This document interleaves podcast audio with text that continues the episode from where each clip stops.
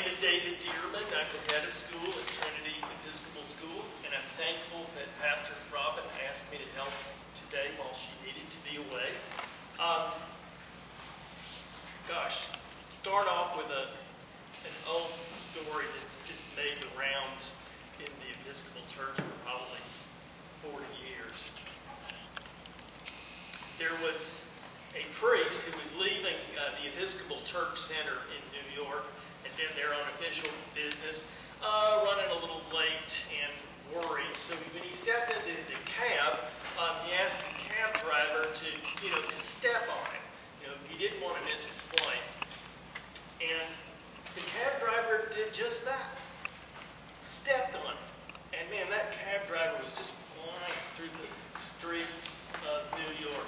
And so much so that the, the priest uh, was uh, holding his briefcase tight against his chest with his fingernails digging into the uh, material on the outside of it, and he was grimacing as the cab driver was taking turns on what felt like two wheels.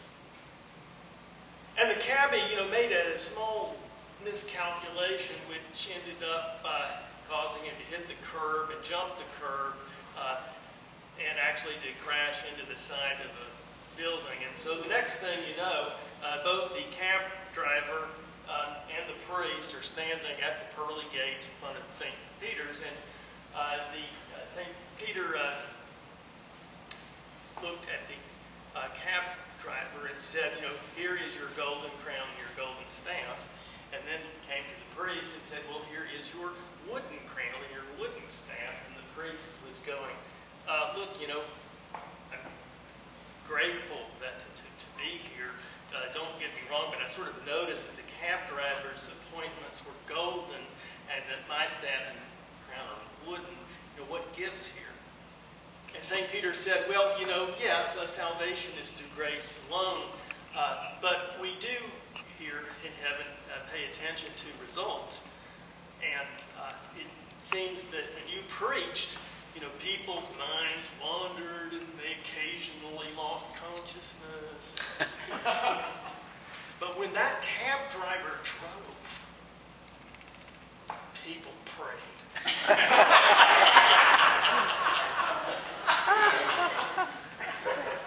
So the theme in today's Gospel reading is prayer.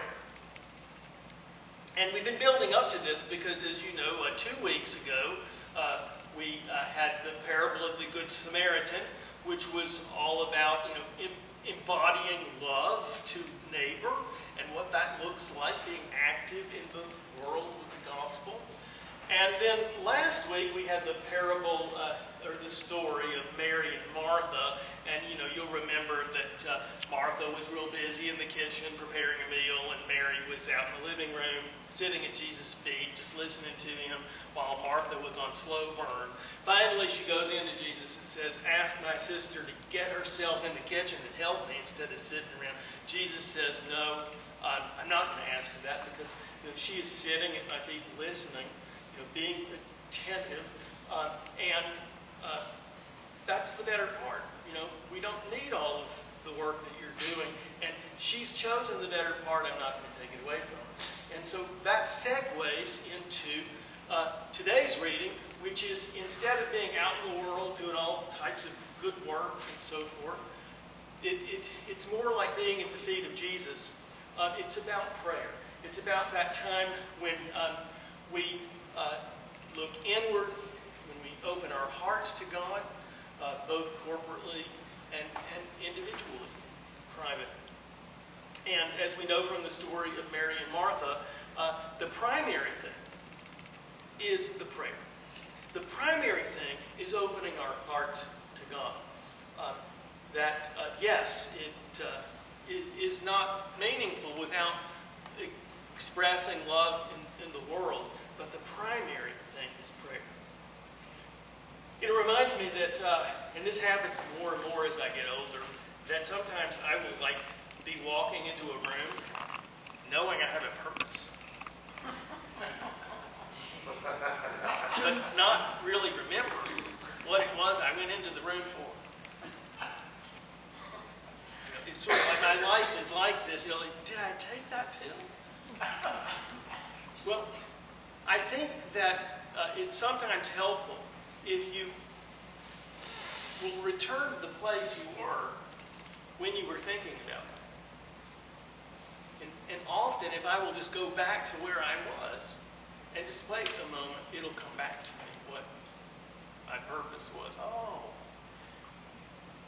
that's what I was going to do.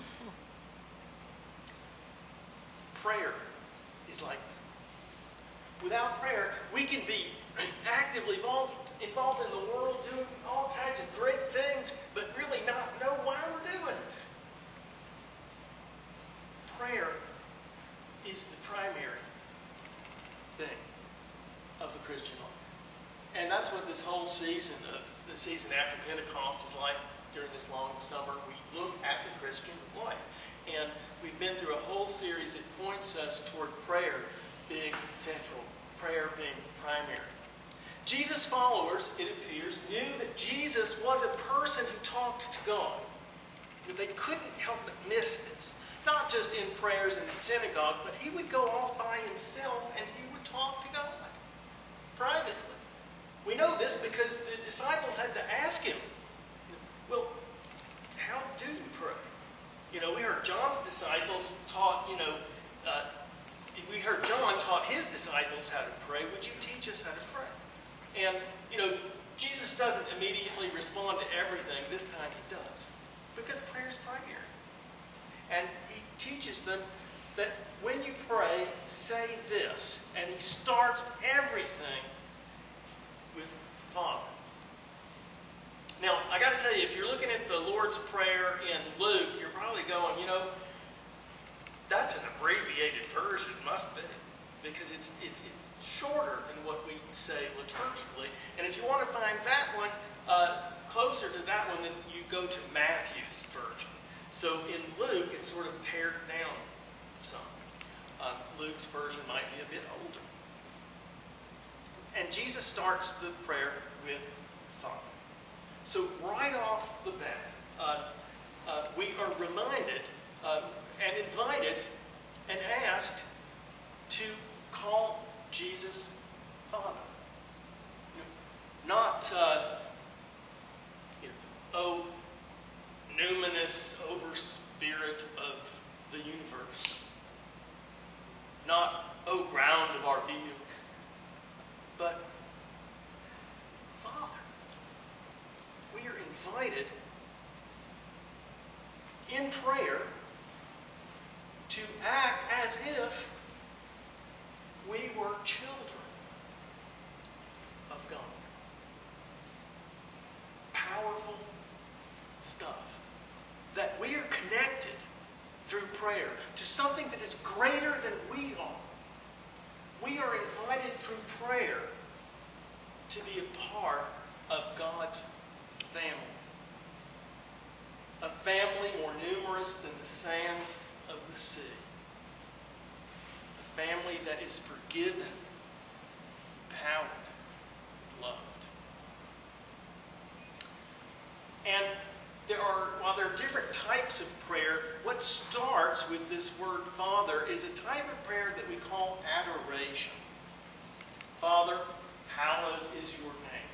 I remember a song uh, sung by Fran McKendry uh, in which a, uh, a young boy sort of, uh, you know, wakes up from, you know, he'd been in Sunday school class, but his head was on his desk and maybe he had drooled a little bit. And he, uh, anyway, what he heard was, uh, uh, our Father, Howard, be your name. So he thought God's name was Howard uh, for a little bit of his youthful uh, life.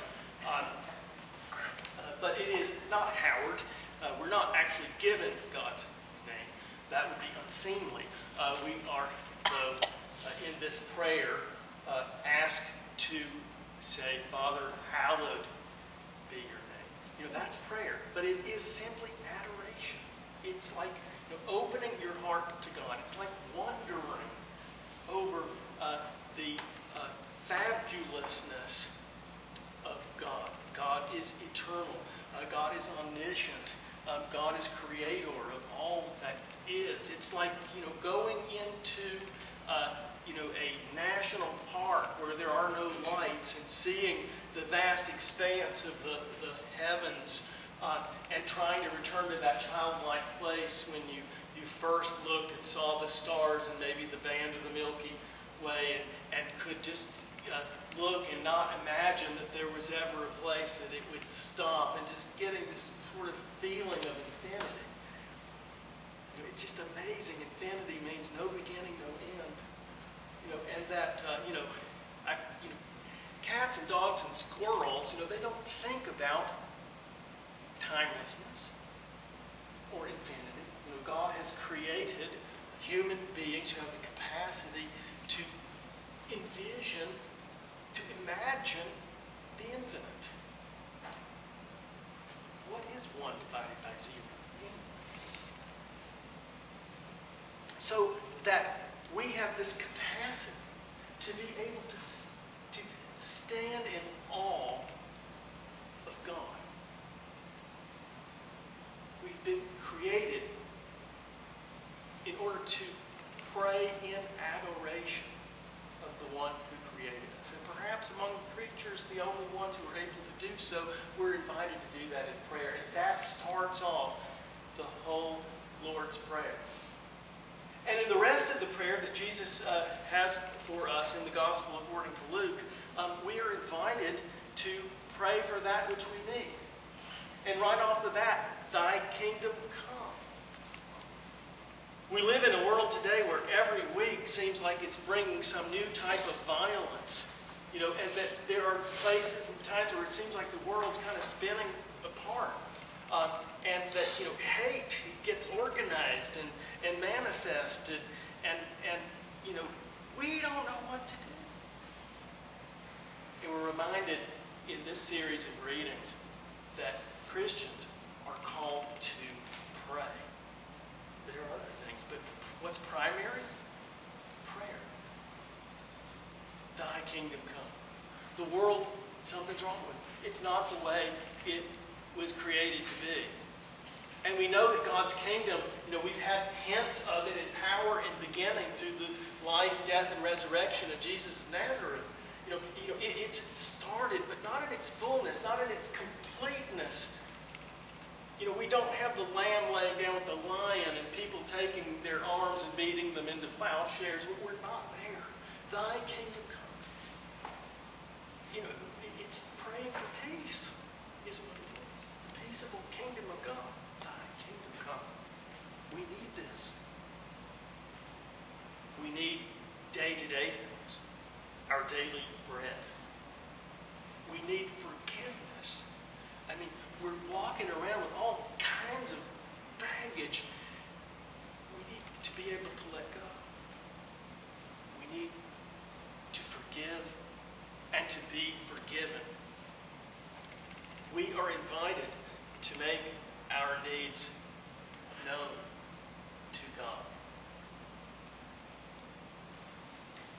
Jesus continues in his teaching on prayer uh, to remind us to be persistent. Prayer is a way of life. Pray for peace. Doesn't look like it's happening. Keep praying for peace.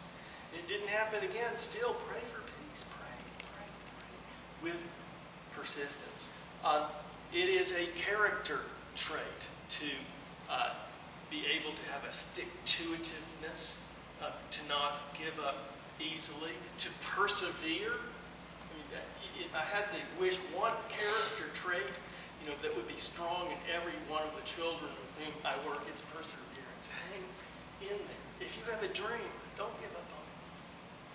I remember when uh, uh, my oldest son, uh, he graduated from uh, Ball High School on the island, thought he was like the smartest thing since sliced bread.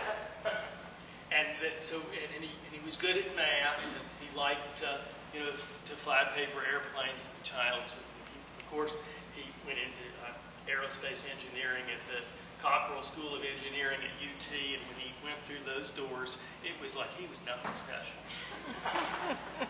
Here he was with all these brilliant people, and the first semester one of the core engineering classes. I think all engineers take the same set of classes. One of those core classes, he failed. Just F. Just, and he was shocked. He was scandalized. You know, I don't think he ever made anything lower than a B or something like that. Just wasn't him. And you know, he just he had this crisis inside. You know, do I okay? Do I do something easier? He finally, after looking back, and he just he stayed with it. He took the class again and passed it. And today he's doing what he loves to do. Uh, because he persevered. Because he didn't give up so easily. You know, he had a dream. He had something that uh, you know, had captured his imagination. Uh, he had something that he believed that he could contribute. And instead of just giving that up, because the first time he ran into a roadblock or came into some trouble, he just, nope. He took the class. That's what I hope for the kids that I work with at my school, because I know it's coming. Because it's all it's happened to all of us. I mean, we're going to, you know, we're going to run into roadblocks. We're going to stumble. There's going to be things. There are going to be things in our lives that don't turn out the way that we wanted them to be. But if we remember that we're loved, if we remember who we are, and if we have a good sense of our gifts and what we want to do, we're asked to persevere. Jesus today calls for us to persevere in our prayer. To remember who we are, to remember the primacy of prayer, and not to give up on it easily when things don't look like they're going the way we think we want them to. Adore God. Pray for peace in God's kingdom. Pray for the things that we need. Pray for forgiveness. Forgive others.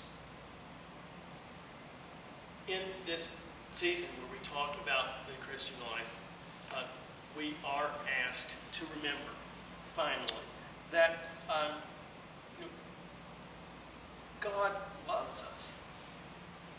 And God, com you know, in this reading, we're supposed to compare this to a parent. You know, if,